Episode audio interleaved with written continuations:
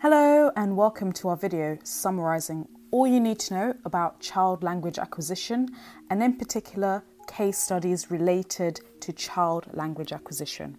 My name is Barbara, and this video is part of a wider series where we are examining different aspects of child language acquisition, including theories, criticisms against these theories, and in this video, we're looking at real life case studies when it comes to applying the different theories that we've looked at on our previous videos. So, if you recall, we talked about Noam Chomsky, David Crystal, Jean Aitchison, and so on. So, please do refer to our other previous video. Now, to get started, we'll look at perhaps the most famous child language acquisition case, the really tragic case of Genie. Now, Genie was a girl who was born to very neglectful parents. The background is her mother was partially blind and her father disliked loud noises and didn't want children. However, he and his wife ended up having children, many of whom died from neglect.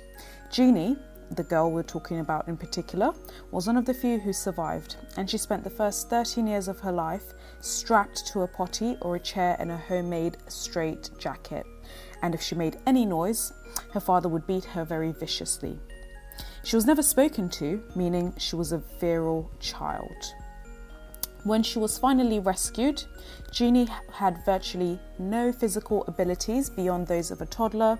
She was very underweight and she couldn't speak.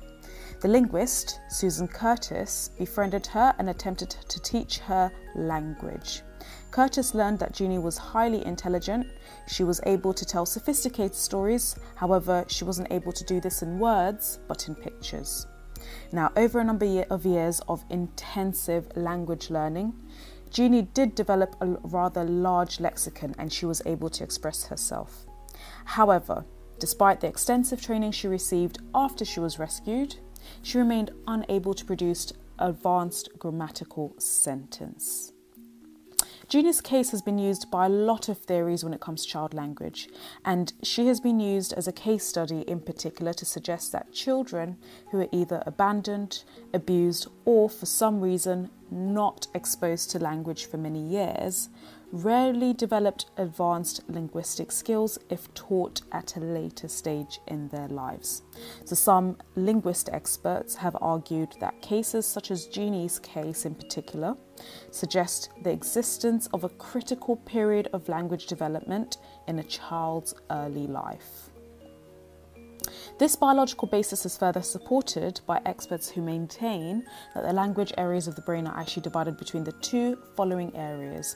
The first is the Wernicke's area. This sits on the left side of the head, which is just above the ear in the temporal lobe, and it's responsible for understanding speech and other communicative signals. The other area is the Broca's area, and it sits at the beginning of the frontal part of the brain it's in charge of producing grammatical sentences and it works alongside the motor area, which is needed to express what you want to say verbally using lip movement and gestures. So, the case of Genie confirms that there's a certain window of opportunity that really sets the limit for when you can become relatively fluent in a language. Thus, if you have no experience with grammar, however, the Broca's area remains relatively hard to change you can't learn grammatical language and production later in life. However, the abilities to understand language and produce language in ways that do not rely on grammar largely make use of the Wernicke's area in the temporal lobe, and this area is capable of expanding and rewiring throughout the life and even after teenage years. So the case of Genie really confirms this, and it shows that, for example, when we look at her case in particular, grammar and producing grammatically accurate language was quite beyond the reach for her because this ability sits in the Broca's area of her brain and this wasn't activated early enough in her life. However, language comprehension and being able to tell coherent stories, either through pictures or through other methods, were not constrained and they were not beyond her reach. And of course, this is because this part of the brain sits in the Wernicke's area. Thus, the main tra- tra- uh, takeaway of this tragic case really sits well with the idea that's been really established that the Wernicke's area in the brain, which is the area for language comprehension, is able to absorb various languages and meaningful signals in a unified way. However, the Broca's area, which is the area of the brain that's in charge of grammatical speech production, stores native or first languages and second languages learned later in life in separate areas. By the way, if you're finding this video useful, we would really appreciate it if you did subscribe to our channel, give us a thumbs up, and of course, do visit our website www.firstratetutors.com. If you want additional information, we do from time to time give you model answers which can be downloaded. Now, going back to other really interesting case studies uh, that you can apply when you were evaluating and assessing different child language acquisition theories, the other case study to consider is Bard and Sachs. So, Bard and Sachs are two uh, researchers who studied a boy called Jim, who was the son of two deaf parents. Although he was exposed to TV, radio, his speech development was severely restricted until he attended sessions with a speech therapist, implying that human interaction is really necessary to develop speech. So, this particular case study really goes in many ways to support, for instance, Jerome Bruner's social interaction theory and the theory of scaffolding. Another case study to bear in mind is Berko and Brown. And they found that a child who referred to a plastic, in, plastic inflatable fish as a fis, substituting the sh sound for the s sound, rejected questions from adults who asked him, Is this your fis? Instead, he only responded to adults saying fish when they questioned him, Is this your fish?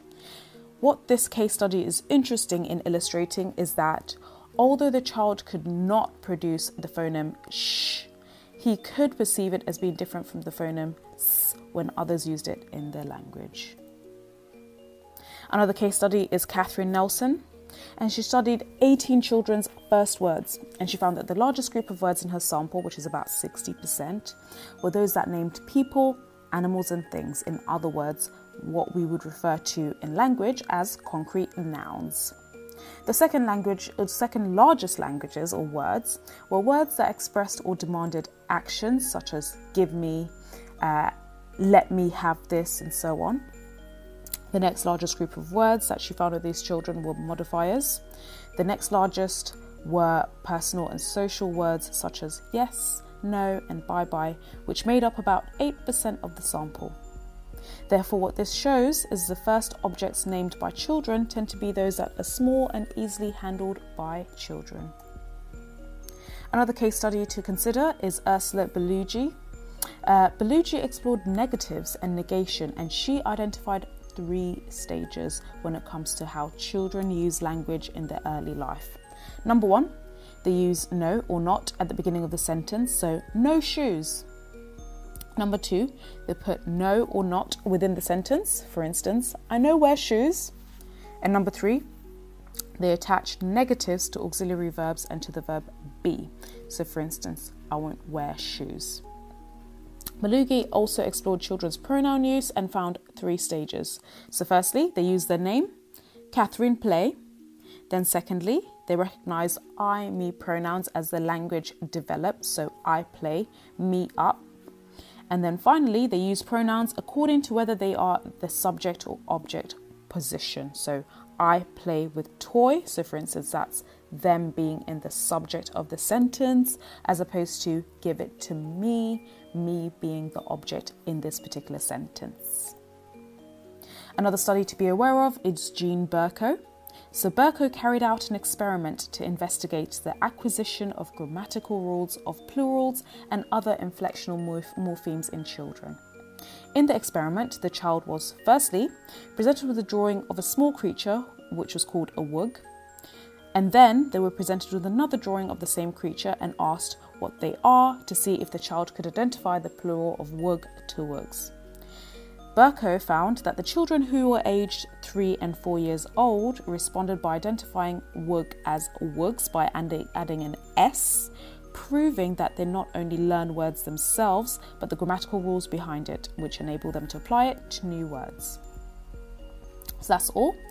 Uh, if you found this video useful, as, as we mentioned previously, do subscribe as well as give the video a big thumbs up. It really helps us and it also helps other people find this video, particularly if they are seeking assistance around child language acquisition.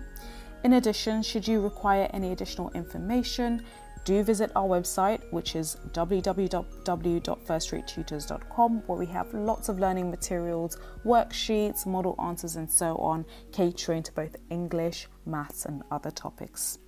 Thank you so much for listening.